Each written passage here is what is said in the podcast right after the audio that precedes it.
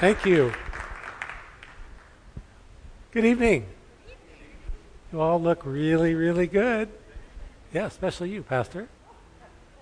Yeah, good to see you. I have a question for you. How often do you pray? How often do you talk to God during the day? And when you talk to God, what do you tell Him? When you go through your day, are you finding all kinds of things to say to God and ask Him? Or sometimes do you get to the end of your day and you realize you've barely spoken to the Lord at all? Our passage that we're going to cover this evening is one of the richest sections in the Bible that talks about prayer and our relationship with the Lord. It's also going to challenge us to think about the words we say to each other and what we want most in the world, what we want most in our life. You're also going to meet somebody that you maybe have never heard of before, but he's going to inspire you. You picked a great night to come to church because the Apostle Paul really knows how to finish a letter. Let's pray together before we open this book. Father, thank you for this adventure we've had in your book of Ephesians. And thank you, Father, for bringing us to this place, your house, to listen to your word. And we pray right now, Father, that for everyone here, we would not be listening to me.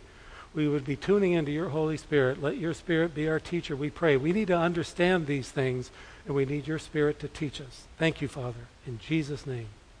Amen. Please turn to uh, Ephesians chapter 6, end of the book. If you've been with us the last few weeks, Pastor Mark has been leading us through verses 10 to 17, where the Apostle Paul instructs us how to dress for success. Look at uh, Ephesians 6, verse 11. Put on the full armor of God. Why do we need to wear armor? So that, because you will be able to stand firm against the schemes of the devil. As Pastor Mark showed us, our enemy, the devil, is real. And he is a master schemer. He wants to inflict as much pain and damage on us as he can. And he's not alone. Look at verse 12 of chapter 6. For our struggle is not against flesh and blood, but against the rulers, plural, against the powers, against the world forces of this darkness, against the spiritual forces of wickedness in the heavenly places. Satan has lots of company. His dark and powerful forces have us surrounded. Do you remember what Pastor Mark told us will happen if we lower our guard at any time in this battle? Do you remember what he said? We lower our guard, we give the devil, the enemy, the opportunity. And what will the enemy do with that opportunity? He'll take it. Thank you for, for listening. Yes, he will take it. The enemy will take it and he will hit us where we're vulnerable. So Paul writes, look at verses 14 to 17 in Ephesians 6. Again, Pastor covered this. I'm just bringing us up to speed before we get to the last Paul writes, Stand firm, therefore, having girded your loins with truth, and having put on the breastplate of righteousness, and having shod your feet with the preparation of the gospel of peace, in addition to all, taking up the shield of faith, with which you will be able to extinguish all the flaming arrows of the evil one, and take the helmet of salvation and the sword of the Spirit, which is the word of God. Dear, dear brothers and sisters, we have to understand. We have to understand that in the shooting gallery of life, you and I are sitting ducks. Sitting ducks. Satan has us in his sights. He attacks with flaming arrows, and we are made of tissue paper. That's why we need armor. You know, when I was a kid and someone made fun of me, I had my response ready. I'd drop this on them. I'd say, I'm rubber, you're glue. Whatever you say to me bounces off me and sticks on you. What a devastating comeback. Too bad, too bad that that comeback isn't actually true because teasing words really don't bounce off of us, do they? They, they hit the mark and they hurt. But Pastor Mark showed us last week that God provides for us armor. He provides it, but what do you and I need to do with that armor? Yes, we have to choose to put it on. And if we choose to put on the full armor of God, we really become bulletproof, flaming arrow proof. Satan's attacks bounce off of God's protective armor. I want to just make sure before we go on that we understand as believers in Christ that when Satan, our enemy, attacks and all those evil forces attack, they cannot take our salvation. You know why? Because this, our salvation is not in our hands. If it, if it was, the enemy would figure out a way to get it. But the Lord God holds and preserves our salvation in his hands. And the enemy has no power whatsoever to take anything out of his hands. But the enemy sure can attack us with those flaming arrows. Flaming arrows of despair, worthlessness, panic, discouragement, fear, doubt, and endless temptations to sin. If you ever get a chance to go to New Orleans, I'd highly recommend that you go to the National World War II Museum there. Tour that amazing facility because as you do, here's what you're going to learn. You're going to learn that many defeats in battle started with these words They won't attack us here. They won't attack us here. Too many good men and women of God have been defeated when they thought, Satan can't attack my marriage because I'm not going to let him. Nothing can shake my faith because I'm too solid. Oh, the devil, he can't, he can't lead me into a trap because I'm smarter than that. The enemy loves it when we choose to fight him on our own. But the devil runs from the believer that is covered in the full armor of God. And as Pastor Mark showed us last week, that putting on God's armor means we put on Christ. We keep our eyes on him all the time. And we choose, again, to make the things of God not just one of the priorities in our life, but the, the priority of our lives. Do you want to see something cool? Of course you do. That's why you came to church tonight. Okay, keep your place right here, but turn to the very beginning of Ephesians, Ephesians 1 1. Look at this. This is cool. Ephesians 1 1. It says, Paul, an apostle of Christ Jesus by the will of God, to the saints who are at Ephesus and who are faithful in Christ Jesus. So Paul begins by addressing this letter to the sweet saints. And by the end of the letter, where we're just, we were just reading, he is talking to us like we're soldiers, arrayed in full armor, ready and waiting for orders. So the question becomes what are our orders? We'll find out as Paul wraps up this great letter. Let's read together chapter 6, verses 18 to 24. It says, With all prayer and petition, pray at all times in the Spirit, and with this in view, be on the alert with all perseverance and petition for all the saints, and pray on my behalf that utterance may be given to me in the opening of my mouth to make known with boldness the mystery of the gospel, for which I am an ambassador in chains, that in proclaiming it I may speak boldly, as I ought to speak. Verse 21 But that you may also know about my circumstances, how I'm doing, Tychicus, the beloved brother and faithful minister in the Lord, will make everything known to you. And I have sent him to you for this very purpose, so that you may know about us and that he may comfort your hearts. Now, verse 23 Peace be to the brethren in love with faith from God the Father and the Lord Jesus Christ. Grace be with all those who love our Lord Jesus Christ with a love incorruptible. After we put on our armor, what are our orders? Get to work in prayer. Pray. Pray at all times. Clearly, the Word of God is teaching us that prayer is for warriors. Prayer is for warriors. maybe the biggest mistake you and I make as believers is underestimating the power of prayer. Prayer is one of the great mysteries of the universe. Almighty God needs nothing and no one outside of himself to accomplish his will. Yet, Almighty God chooses to work through the prayers of his people. We can be so foolish when we choose not to pray for whatever reason. Here's the fact of the Christian life God does more when you pray more, God does less when you pray less.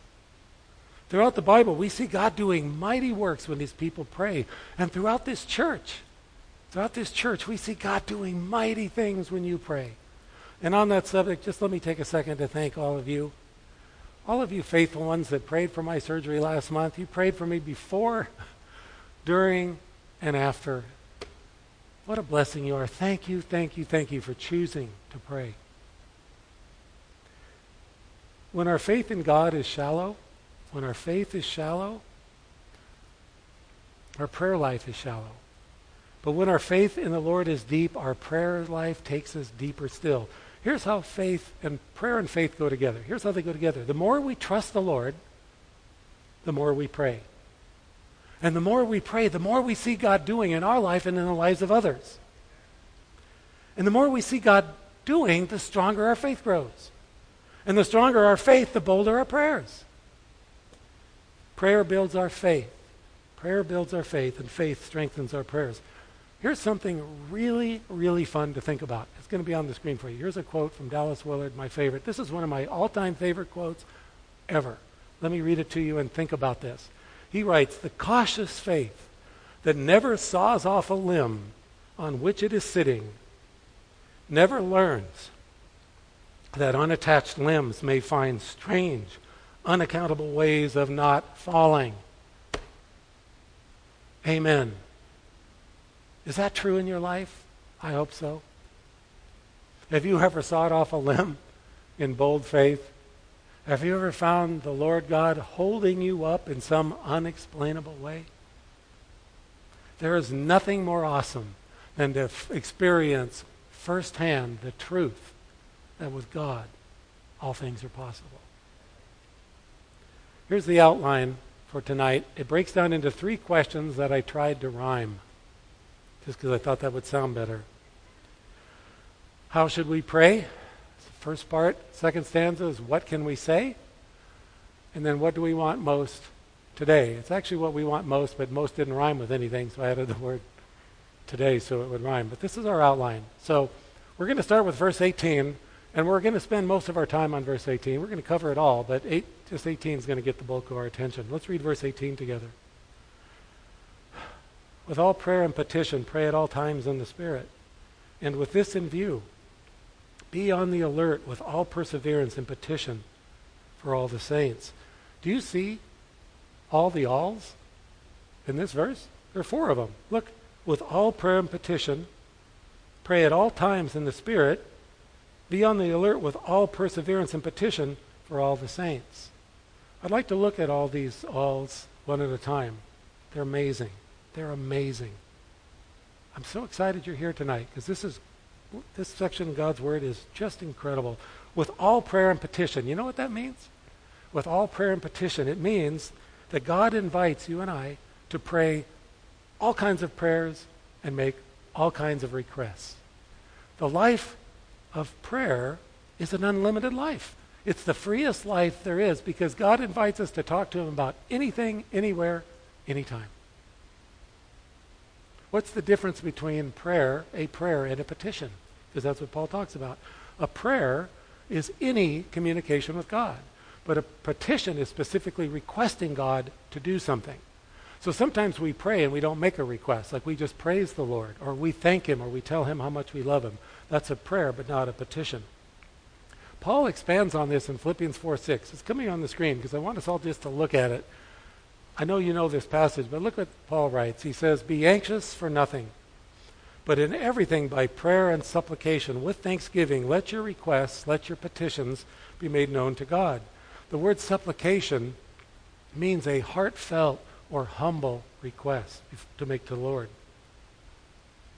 So here's the great news. As God's people, you and I have the opportunity to live very, very special lives. In fact, we have the opportunity to live the very best kind of life there is. You and I have to learn, but we can learn how to live worry free. We can learn to live worry free. Paul writes, I'm going to read what Paul wrote here. You can follow along. Paul writes, Be anxious about the scary stuff that might happen. Or he writes, Please worry about the big decisions you've got to make. That's probably what I would have written. But Paul wrote, Be anxious for nothing. Do you know what the word anxious means? It's really interesting. May I have that definition, please? Here's what anxious means. Look at this. It means experiencing worry, unease, or nervousness about something with an uncertain outcome. So let me ask you a question. How many things in your life have uncertain outcomes? Just about everything. So here's another question. What if? What if we stop worrying about all the things with uncertain outcomes? What are we going to do with all that extra time on our hands? Instead of wasting time worrying, we can invest it. We can invest it in prayer. We can invest it in prayer. Are you good at memorizing Scripture?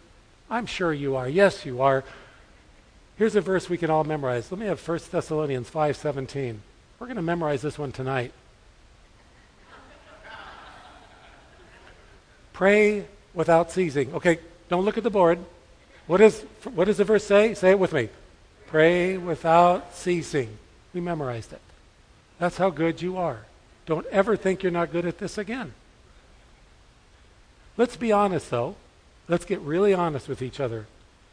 Some of us, maybe most of us, are bet- much better at worrying without ceasing than we are at praying. The Word of God proclaims this. The Word of God proclaims that worrying never helps. Praying always does. You may want to jot that down. Put that note where you can see it a lot. Worrying never helps. Worrying never helps. Praying always does. The reason I know so much about this is because I used to be a world class warrior. In my younger years, if there was a contest, if they held a contest to find the biggest warrior, the worst I could have done was tie for first place. That's the worst I could have done. I was a champion fretter. But here's what God's taught me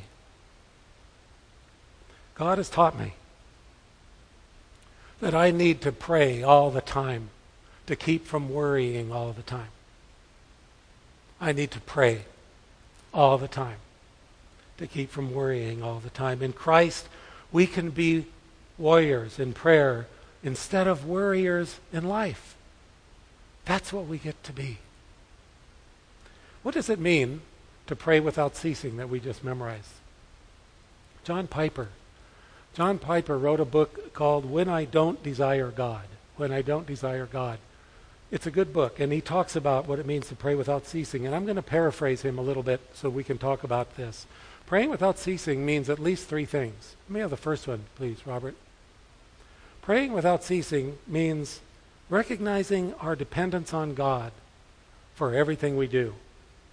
I don't think we're going to have to take time to turn to each one of these, but I'm going to read you these verses. But dependence on God Dependence on God is the very heart and purpose of prayer. We pray because we depend on God. And even when we're not consciously speaking to God in prayer, there should be this deep, abiding, continuing dependence on the Lord in everything we do all day long. In first, uh, John 15, 5, Jesus said, I am the vine, you are the branches. He who abides in me and I in him, he bears much fruit. For apart from me, Jesus said, you can do nothing. You can do nothing apart. So that's part of praying without ceasing is recognizing our absolute dependence. Second thing it means, have the second one, please, Robert? Thank you. It means praying at every opportunity. Romans 1 9 is going to help us understand this because in 1 9, Paul also uses the word unceasingly, and it, and it helps us understand what he means. He wrote this in Romans 1 9. He says, For God, whom I serve in my spirit in the, pre- in the preaching of the gospel of his Son, is my witness to how unceasingly I make mention of you. How unceasing, there's that word, how unceasingly I make mention of you. Paul says that he mentions the believers in Rome unceasingly. Certainly, Paul did not mean that he literally mentioned them every second of every day in prayer and in conversation, but he did mean that he talked about them often and always. As often as he could, he spoke about them. So praying without ceasing means that we pray often. We pray at every opportunity. You know, all those things without uncertain outcomes, if we pray about those, we're going to be praying without ceasing. A lot to pray about.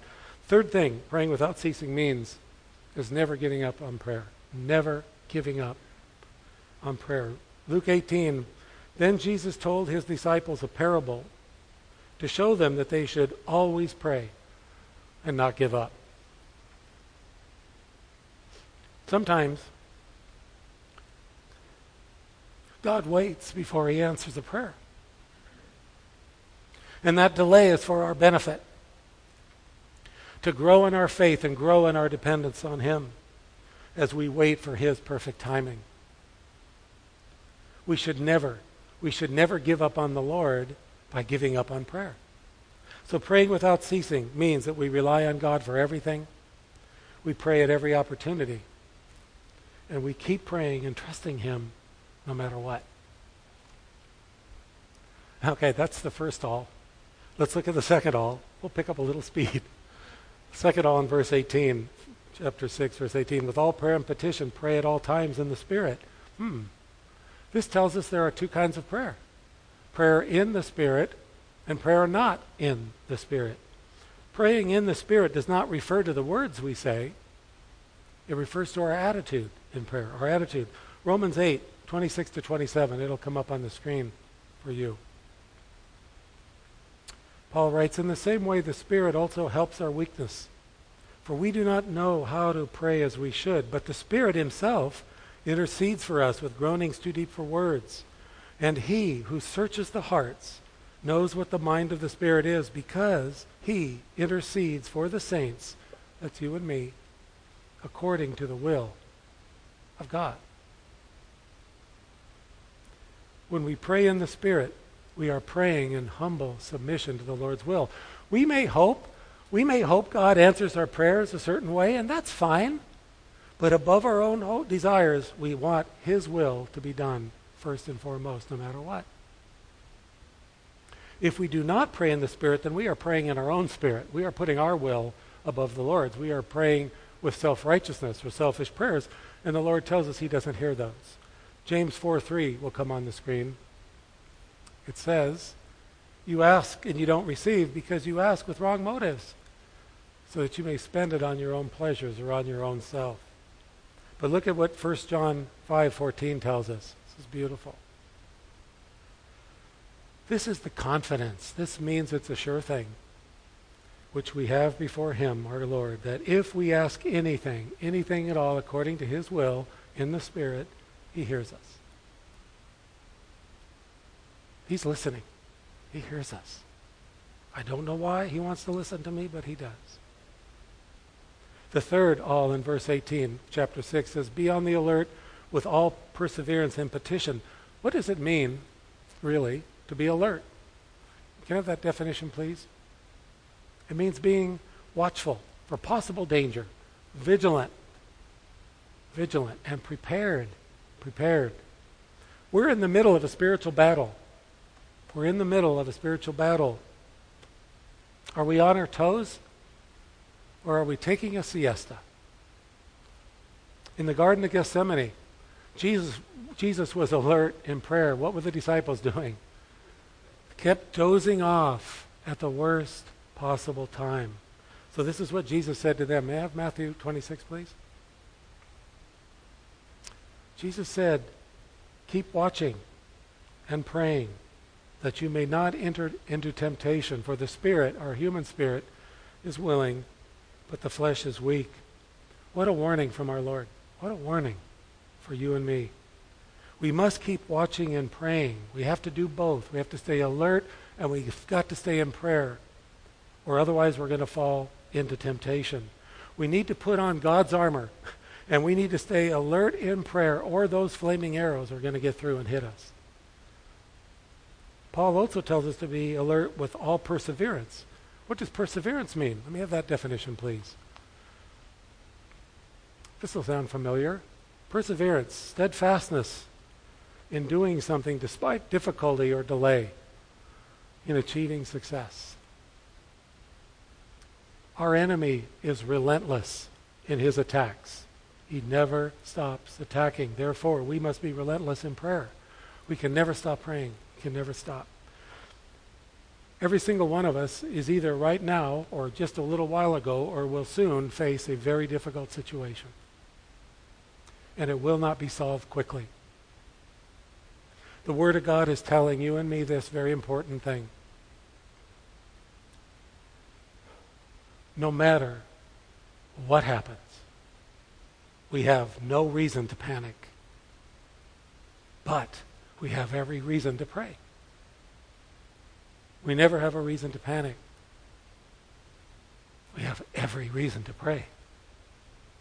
The fourth, final all, in verse 18. Almost done with verse 18. With all prayer and petition, pray at all times in the Spirit, and with this in view, be on the alert with all perseverance and petition for all the saints. You know, I love thinking about all of you, but more than just thinking about each other, we need to turn our thoughts into prayers. We need to pray for each other. Back in the Old Testament, when the children of Israel sinned against the Lord, the prophet Sam- Samuel made an amazing statement. It's going to be on the screen for you. This is from 1 Samuel 12:23. Look what Samuel said. He said, "Moreover, as for me, far be it from me that I should sin against the Lord by ceasing to pray for you." Wow. Are you and I sinning against the Lord when we don't pray for each other? During World War II, Winston Churchill said this. Have that, please? Winston Churchill said in the early days of World War II. He said, Next to cowardice and treachery, overconfidence leading to neglect and sloth- slothfulness is the worst of wartime crimes. Well, guess what? You and I are still in the middle of a world war, aren't we? Against spiritual forces of evil. And you and I can also commit the worst of wartime crimes when we become overconfident in ourselves and we become careless and lazy in prayer. Okay, verses 19 to 20. We're getting there. Look what Paul makes a request for himself. Look what he says. He says, And pray on my behalf that utterance may be given to me in the opening of my mouth, to make known with boldness the mystery of the gospel, for which I am an ambassador in chains, that in proclaiming it I may speak boldly as I ought to speak. Little review question. Do you remember? Do you remember where Paul was when he wrote the letter to Ephesians? Remember where he was? Yes, Pastor. Yes, Pat, he was in prison. If I was in prison and I was closing my letter to you all, I'd probably write and pray on my behalf that I get out of here, uh, that I get some decent food and clean water, that I get a much nicer guard, right? Paul does, does not ask for prayer for his personal well being or physical comfort. The most important thing to Paul is to proclaim the gospel wherever God puts him. Do you find that incredibly encouraging and convicting at the same time? How many of us have boldly proclaimed the gospel at the top of our prayer list? Paul writes, Pray that utterance may be given to me in the opening of my mouth. How many times do we open our mouths without praying for God to give us the right words to say? The word utterance in the Greek means to speak clearly, clear speech. Paul was a trained scholar and speaker. He could speak in multiple languages, but he didn't rely on his skill or his training. Paul relied on God to give him the words that his listeners could clearly understand. C.S. Lewis said, never use a big word. Never use a big word when a little word will do. I love that. Never use a big word when a little word would. That means we don't ever have to try to impress anybody with our prodigious vocabulary. or, or our abundance of knowledge. We need to pray for the Lord to give us words that people can understand when we tell them about Jesus. Paul asked, did you see that? Paul asked for prayer so he could speak with boldness. This means with ease and confidence. If Paul needed prayer to speak boldly, how much more do you and I need prayer? If the idea of sharing the gospel with someone intimidates you, that's okay. Just remember this. We need to pray not to have confidence in ourselves, but pray for the Lord to give us confidence in Him and His truth. And then just trust the Lord to give you the words to say. Did you notice the word Paul uses there in verse 19 to describe the gospel? It's a great word. See that in verse 19? He calls it the mystery. The word mystery here means the truth of God that was hidden from human understanding until Jesus came. One of the mysteries of the gospel is that the Messiah would unite Jews and Gentiles into one body called the church. That was one of the mysteries. But the gospel is also a mystery because God's plan of salvation cannot be understood by mere reason. Takes revelation. We cannot. We, I know we want to, but we cannot argue people into heaven. and we, we just can't hit them with enough logic and clever comebacks to get them there. Just can't do it. We need to pray for the Holy Spirit to open their eyes, to reveal His truth to them when we're talking. In verse 20, Paul describes himself as an ambassador in chains. The Greek word he uses for chains here means a prisoner, prisoner's shackles. In Paul's days, royal ambassadors would often wear gold chains on their neck and on their wrists to show off the riches and power of their government. But here, Paul considers his prisoner chains to be the perfect adornment of an ambassador of the Lord Jesus.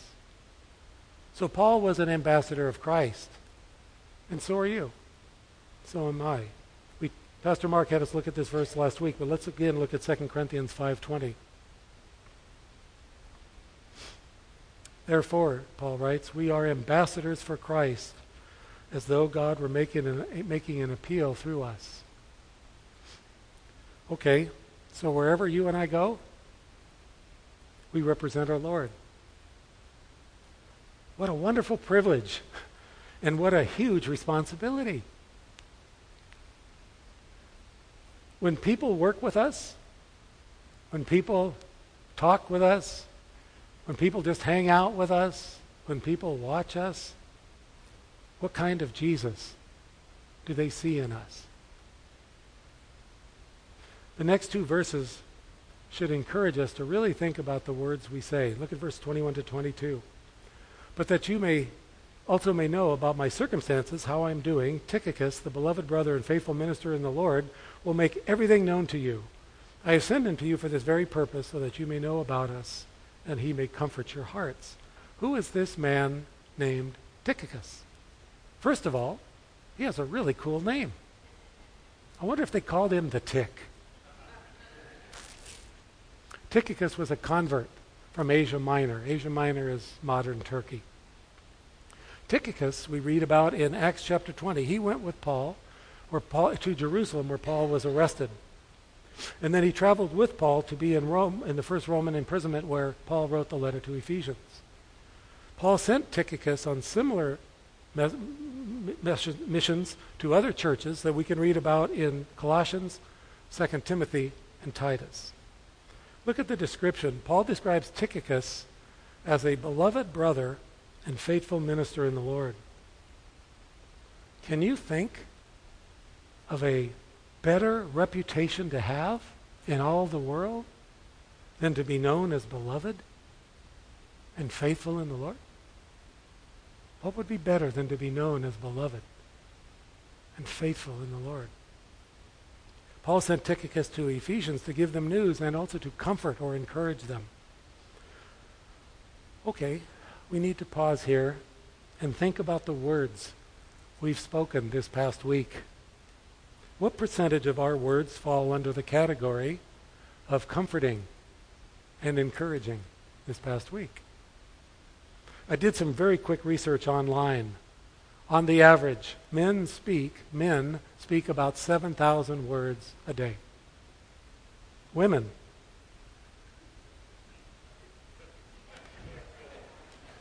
women speak about 20,000 words a day.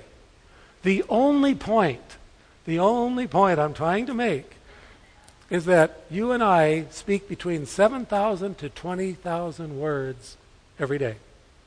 This means we have 7,000 to 20,000 opportunities each day to use encouraging and comforting words. How are we doing with those opportunities? Now we come to Paul's absolutely beautiful benediction, verse 23 to 24, to close out the letter. Peace be to the brethren in love with faith from God the Father and the Lord Jesus Christ. Grace be with all those who love our Lord Jesus Christ with incorruptible love. Paul ends his letter like he began. Look back very quickly just at verse chapter, chapter 1, verse 2. We're going to come right back to this, but look how Paul began the letter, Ephesians 1, chapter 1, verse 2. He wrote, Grace to you and peace from God our Father and the Lord Jesus Christ. And he closes the, his benediction with grace, peace, faith, and love, which are the major themes of the book of Ephesians and the major pillars of our Christian life. Think about this with me. Paul loved, he loved the believers in Ephesus. Paul planted that church. Paul was a pastor of that church for three years. So, what did Paul desire most for them? Did he pray at the end of his letter that the Ephesian church would grow in size and financial stability? His greatest desire for them soared way above any kind of earthly prosperity. Paul wanted his dear ones to grow in peace, love, grace, and faith. Maybe there's no better test. Maybe there's no better test to reveal what kind of people we are than to see what you and I desire most in our lives. In our heart of hearts, do we yearn for prosperity or for growth in peace, love, grace, and faith. We'll close this great book of Ephesians with one final note. Did you notice in verse 23, Paul addresses the brethren? This means he is writing to believers, to the believers in the Ephesian church. But in verse 24, he adds an address to all those who love our Lord Jesus Christ with incorruptible love. If, if you love Jesus with all your heart? Paul wrote this letter to you. And he's signing it himself to you. I pray that all of us have grown in grace, peace, love, and faith as we've studied this wonderful, wonderful letter that the Holy Spirit directed Paul to write to us. Our prayer team will be up here to pray with you after. And speaking of the prayer team, after we've studied prayer, wouldn't this week be a wonderful time for you to visit the prayer team that meets on Mondays from 7 to 8.30 in the cafe? I promise you it'll be the fastest 90 minutes of your week. You don't even need to pray out loud. You can just come and listen. Or maybe this would be the great week for, one, to, for you to visit one of our uh, community groups. We meet all days of the week. You can find out about that in, our, in the website. Let's close in prayer. Father, I don't even know how to thank you for this book. I don't know how to thank you for what you've taught me, and I pray it's been that way for all of us. Lord, we need to pray without ceasing because there is just so much around us that can cause us to live very defeated lives when you have already given us the victory. Your blood covers it all. I pray we will not walk out of here the same way we came in. Please change us, Lord. Fill us with your grace, your peace, your love, and faith. Let us be all worthy ambassadors of you, our Lord and our King. Amen.